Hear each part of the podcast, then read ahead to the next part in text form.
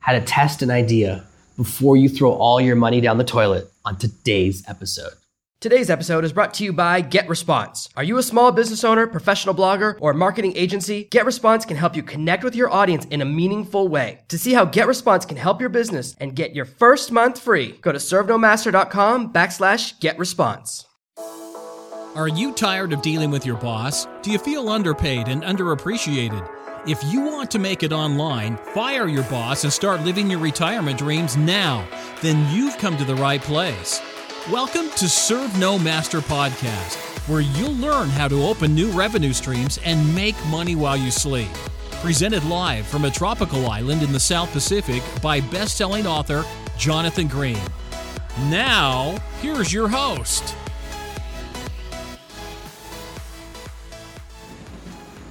There's nothing worse than creating something that nobody wants.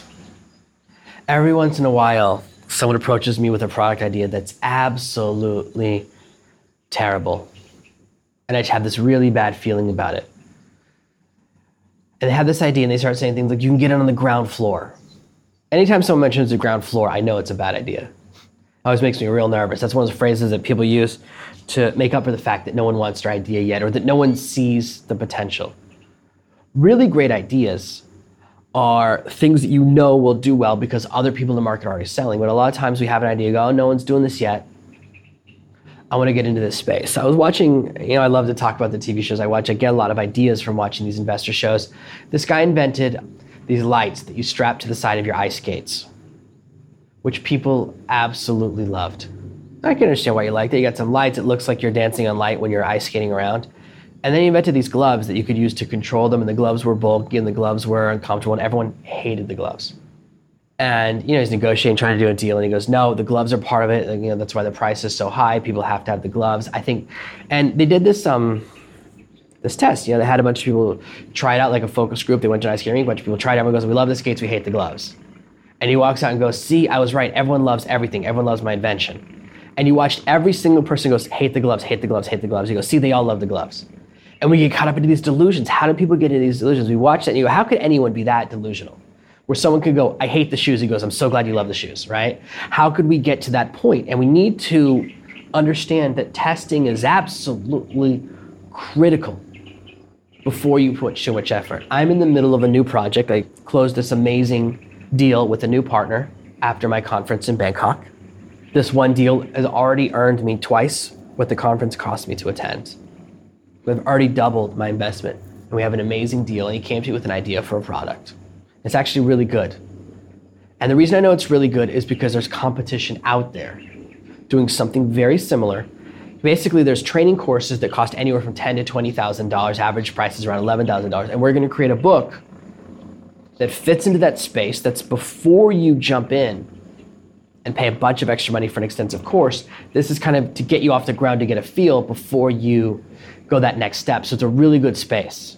So we're entering a space where right now the competition is high ticket. Well, here's a low ticket. And we can then take our customer base and then send them to the right high ticket program for them.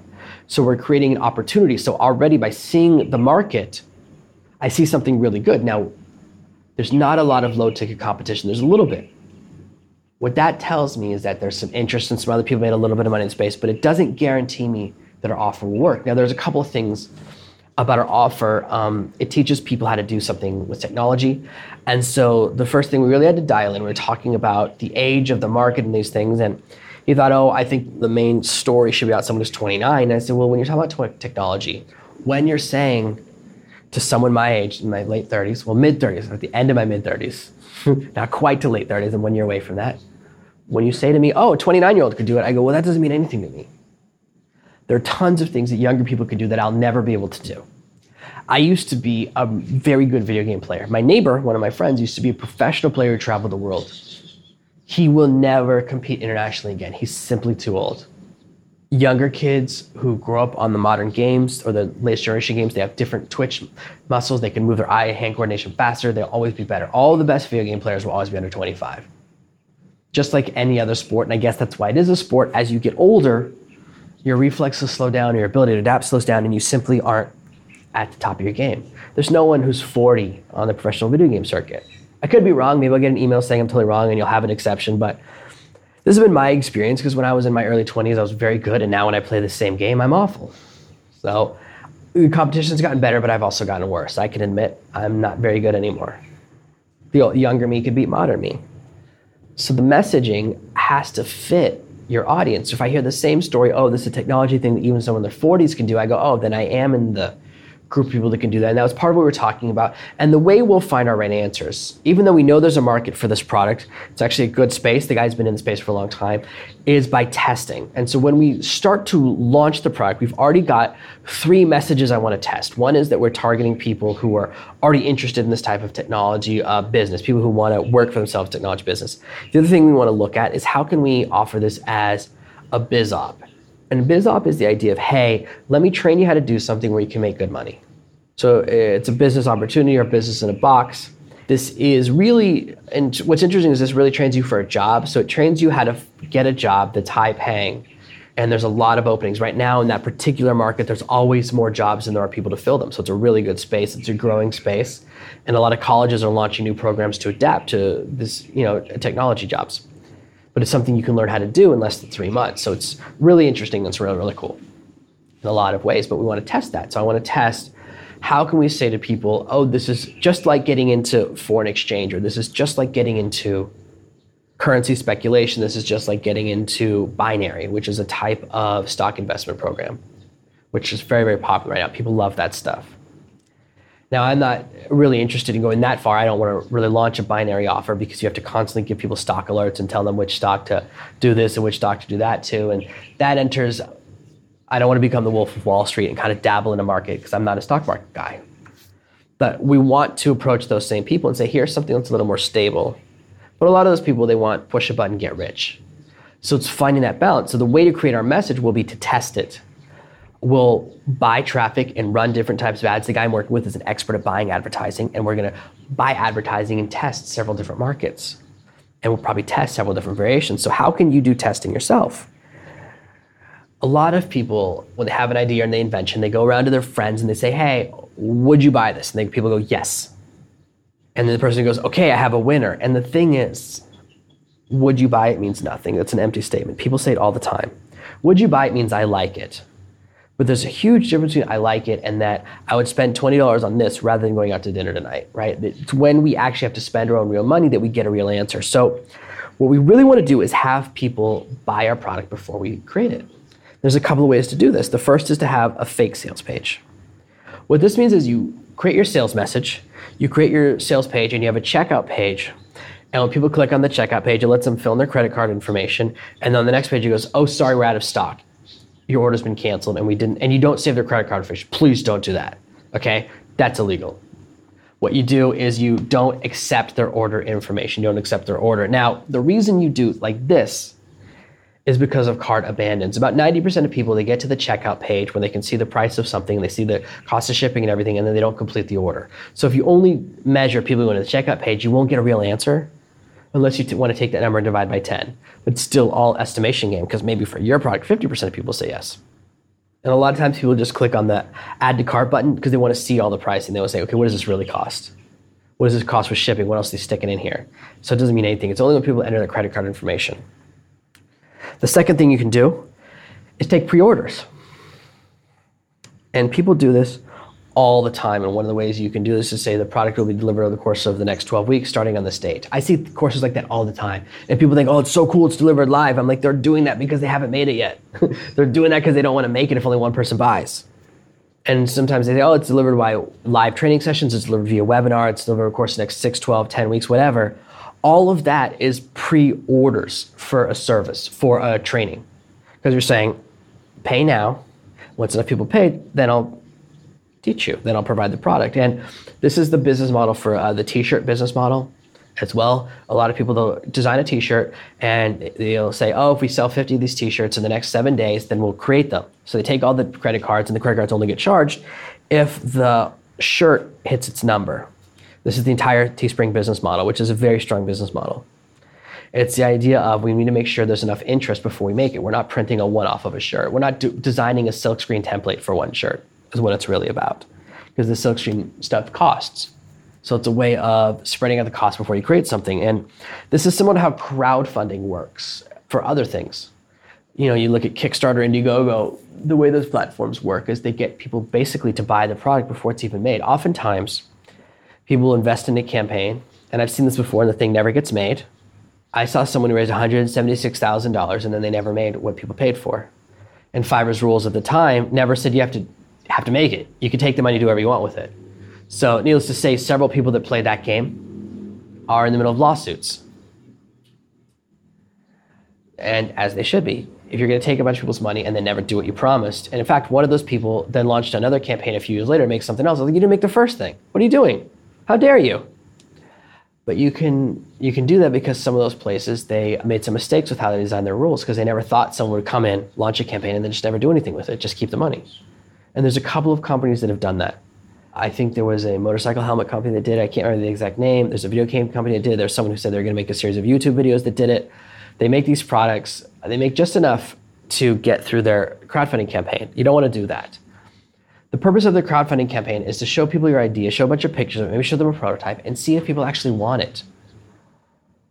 Almost every single tech company now and a lot of venture companies, they go through this phase. This is their process. The first thing they do is they crowdfund. And crowdfunding is cool because you can raise a lot of money and you sometimes you'll get 10 or 20 times more than you asked for. You'll raise a huge amount of money, but also lets you to know will people pay for this idea? And the great thing about crowdfunding, my favorite thing, is that if you don't raise 100% of your goal, no one gets charged. You don't get any. So if you say, oh, I need $7,000 to launch this idea, and if you raise $6,500, it's not enough money. The market has said, hey, we don't want it.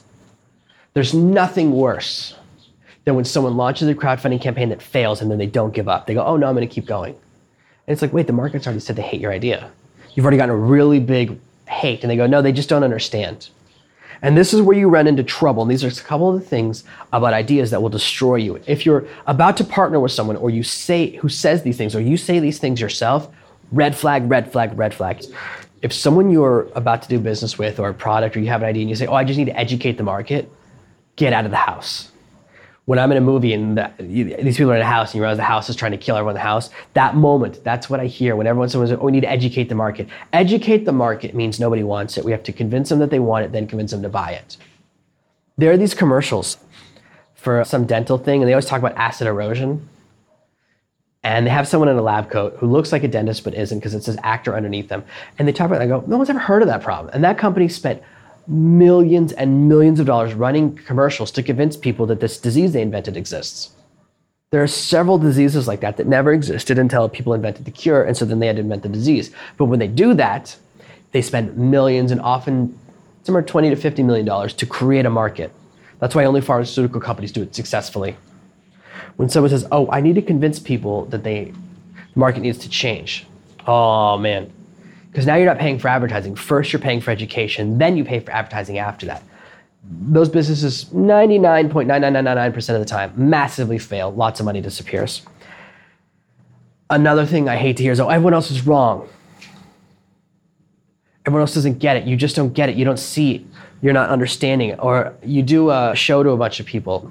There's a TV show where people invent this app you know, follows people in Silicon Valley, and it's just it's a comedy show. But they invent this uh, program that can save stuff using very very small amount of space. Like it's a really good uh, compression algorithm, basically, which means instead of taking 100 megabytes, it now takes one. They've invented a really cool formula for it, and he has to every time they want people to buy it, they go to these uh, small group meetings and they do massive education campaign. They'll have people in a room with him for four hours while he explains how the software works and why it's valuable. Otherwise, people hate it. And that's a sign your product, of course, just like in the show, the product fails. Because if you have to teach people why they want it or how it works, no one's gonna want it. How many guys do you know who, when they buy a product, they take those instructions, they throw them right away? Don't give me the instructions, that's insulting. If I can't figure it out on my own, I don't want it. We don't want to be educated even after we've bought something. Why we want to be educated beforehand? And maybe maybe there's some women who throw away the plans too. I don't know. My girlfriend is always willing to read the instructions. I'm the one who throws them away. But that's my experience.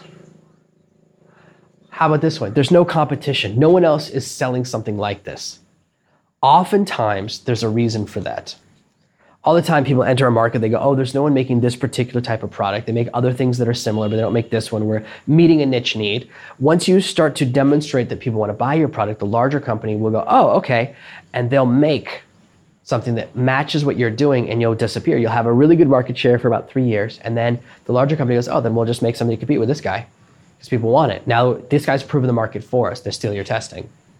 But usually, when there's no market for it, 99% of the time, when there's no market for it, it's because no one wants it. There are so many inventions that just nobody wants. And that's the problem. There's things that people just don't worry about or don't care about. So your invention can be cool, your training can be amazing. But if you're teaching people how to do something they don't want to do, it doesn't matter. So the idea that no one else has seen something and you're the first one to see it, that's very risky. It's very unlikely to be true. It's possible, but mm, this is why we need testing. Again, all of these, right? When you go, oh no, I'm right and everyone else is wrong, you can ignore these red flags. Testing is the answer. If you can test a product, right? Sometimes I see a product and they go, I think no one would ever want that. And they go, we have $2 million in sales. I go, oh, well, I'm wrong. Okay. The ultimate answer to all of these red flags, the ultimate answer to all of these uh, reasons not to do business or go into a product is that if you have sales. And if you don't have sales because you haven't made the product yet, and I recommend you don't make the product until people want it, is to run a testing campaign where you see if people would be willing to buy it or get people to pay money before you create it doing that allows you to really overcome these objections because you can have all I can have all these objections, right? I can say, oh, I don't know, you're saying a lot of things, no one else in the market, seems really tough, no one else wants it. It seems like you're kind of caught up trying to educate our goes, oh no, well, I've already sold a bunch. Then I go, okay, never mind. That's interesting. That's why that's so critical. And a lot of times you can't afford to make the product, so that's why we do this other form of testing. When I hear, oh, they don't see what I see, people don't understand. You know, people sometimes walk off of these investment shows and they try to get raise a bunch of money. It's like they have a failing business and they go, oh, they don't see what I see. And it's like, no, don't say that. You can't say they don't see what I see unless you have sales or unless you have testing proof. So this is why testing is so critical, and this is why we have these four testing methods. And again, this is where we use the fake sales page or the word out of stock. They have the pre-orders, where you're taking pre-orders on your website. Number three is where you sell by webinar, where they pay for something you're delivering in a couple of weeks. And then number four is crowdfunding. When you use any of these four platforms, you can then test and confirm your idea. But if your idea fails, be willing to walk away. It's very important to admit when you have a bad idea because look, I've had some stinkers. I don't like to talk about them too much, but I've made products and worked on projects that went nowhere. Understanding testing, being willing to spend a little money on advertising is very important. Sometimes you have to spend a couple thousand dollars on ads, send them to your ideas to see if anyone's interested in it the way I like to enter a market, the way I like to create a product is usually I'll be an affiliate for something. So I'll buy a bunch of traffic or I'll mail an offer to my list a few times. And if my list keeps buying it, I go, okay, I should make something similar. They like this type of offer. That's how I create offers. When I have an idea, oh, my list likes courses about how to build a blog, I'll make my own blog building course that uses everything I've learned and is a little better than the course I'm promoting. This is how you can test it, right? You can buy some ads, you buy Facebook ads, spend five or ten dollars a day, send them to an offer that's already doing well. And if you've found an audience that likes to buy that, then you go, okay, now if I make my own offer, now I get 100% of the profits. I can actually make more money because now I've proven that the market wants it. That's why buying a little bit of advertising, do a little bit of testing, even though it costs a bit of money up front, will save you a lot of money in the long run because it avoids wasting time and investing in something that nobody wants or an idea or a project or a product that's not going to go anywhere. Being able to tell if something's a zero or a hero, a winner or a loser, it takes a lot of time and a lot of experience. And even when you've been around the game a long time, you're not always going to be right. Most people that are big investors, most venture capital firms, they invest in 10 ideas they think are wonderful with the expectation that one will succeed and make enough money to pay for the other nine failures. I often talk about this other podcast that I listen to that I think the other po- the podcast I think it's actually dying. They haven't done an episode in a couple of weeks, where you get to listen to people talk about uh, their new companies, their startups, their inventions, and I track them. And the majority of the investor, the people asking for investments, and the people kind of talking about their startups, they've gone out of business in the last two years. Almost all of them have. Most startups fail. Now, the people inside the startup don't understand that because they think, oh no, mine's the one that's going to succeed. How many apps are there about doing yoga in your house? How many apps are there about doing exercise? How many apps are there that do anything? They all do the same thing. We all have the same idea. How many apps are there to help you find a parking space? Oh man, there's like 50. How many apps are there to help you do currency conversions? Dozens. How many apps are there to help you track the mileage when you drive your car around so that you can properly do your taxes? which is the ultimate nightmare of being a small business person is dealing with those road miles and taxes and all that stuff and depreciation of your car. Tracking all that stuff is such a nightmare. So, so many apps to try and help you. How many apps are to help you scan your receipts? All of these apps exist. They're all out there, and there's tons in the competition. But each one of those goes, oh, ours is the one that's going to succeed. When you're inside an idea, it's very hard to see. It's very, very, very hard to see the reality. The reality is that you know nine out of ten albums in the music industry fail, and nine out of ten startups fail. So when you're on the inside, it's really tough. This is why people diversify their investments, why people invest in a lot of different projects. Even projects that seem huge and seem genius, eventually they fade away. Look, Twitter's never made any money. I've been talking about this for a little bit of while because I'm so fascinated by watching a company kill itself. Recently, the company said they're thinking about banning the president. Because that's what you should do when your stock has lost 70% of its value in 18 months and your investors are suing you for running poorly you should start a personal war with the president. That's a genius marketing move. It doesn't matter what your politics are in general. When you publicly threaten the president, your platform's going to be in trouble. Because what'll happen? Whatever political party you are, 50% of the people are with you, right? So if you kick off one candidate or the president, at least half the country is going to be mad. Why would you want to alienate a huge amount of market. And this is the reason that, as much as Twitter people brag about being early investors in Twitter, that company's lost $2 billion and it's never made a dollar. That's the reason they just had to shut down Vine. They paid $30 million for something, ran into the ground, and now it's gone. These ideas, even if they seem great, they don't always last. And this is why testing is so critical. Even once you've launched your product or launched your service, you want to test ideas before you release them. Hmm, one of the reasons Twitter's on the way out is because they tested a bunch of ideas. And by test, I mean they didn't test, and they released these ideas into the market that really destroyed things. One of the things that they released out telling people was a timeline modification. So they messed around with what you get to see. So no longer do you see who you follow, you get to see who they want you to. And they mess with your feed.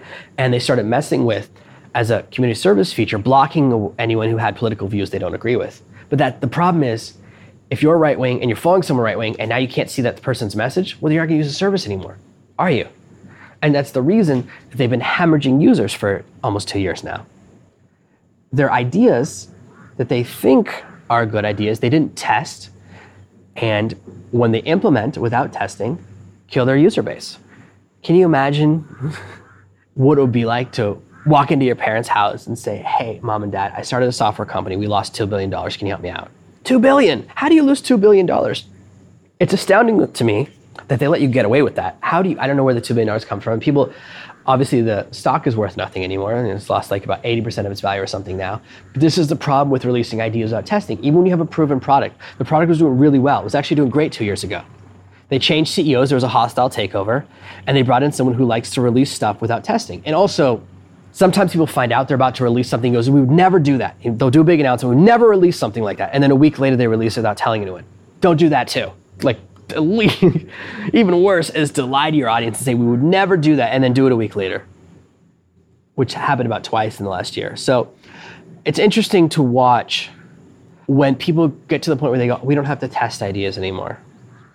You know why Amazon does so well, whether you like or don't like the politics? I don't care about politics. I care about business, right? I don't care about the politics of Twitter, whether you're left or right. None of that matters to me. What I care about is when a company makes decisions that lose 80% of its money or lose $2 billion and goes, you know what, let's double down. Let's double down on our bad idea. The reason Amazon does so well is they test all the time. My book pages look different every couple of weeks there are a couple of websites where people always post in the different experiences they have. So they say, oh, look, the sales page looks different, or Amazon's doing this, or Amazon's doing that. Amazon tests all the time. They have new ideas, they'll test them to like 1% of their audience and see what happens. And sometimes they'll run the test in a foreign country. They'll go, oh, let's just test this in Argentina and see what happens. And then we'll move it to bigger and bigger countries. Facebook does something very similar. Now, Facebook, I think, is getting close to the tipping point as well, because now your news feed, and this is no accident, one out of every seven things in your news feed will be an ad they finally broken the ad blocking algorithm. So for the first time in three years, I see these ads, and it's very strict one in seven. A lot of people hate that. MySpace went out of business for doing too many ads. So Facebook's always testing to see how many ads they can put before people give up. Now, that's the reason that people under the age of 20 don't use Facebook. Kids don't, your kids will never use Facebook. You don't have to worry about that.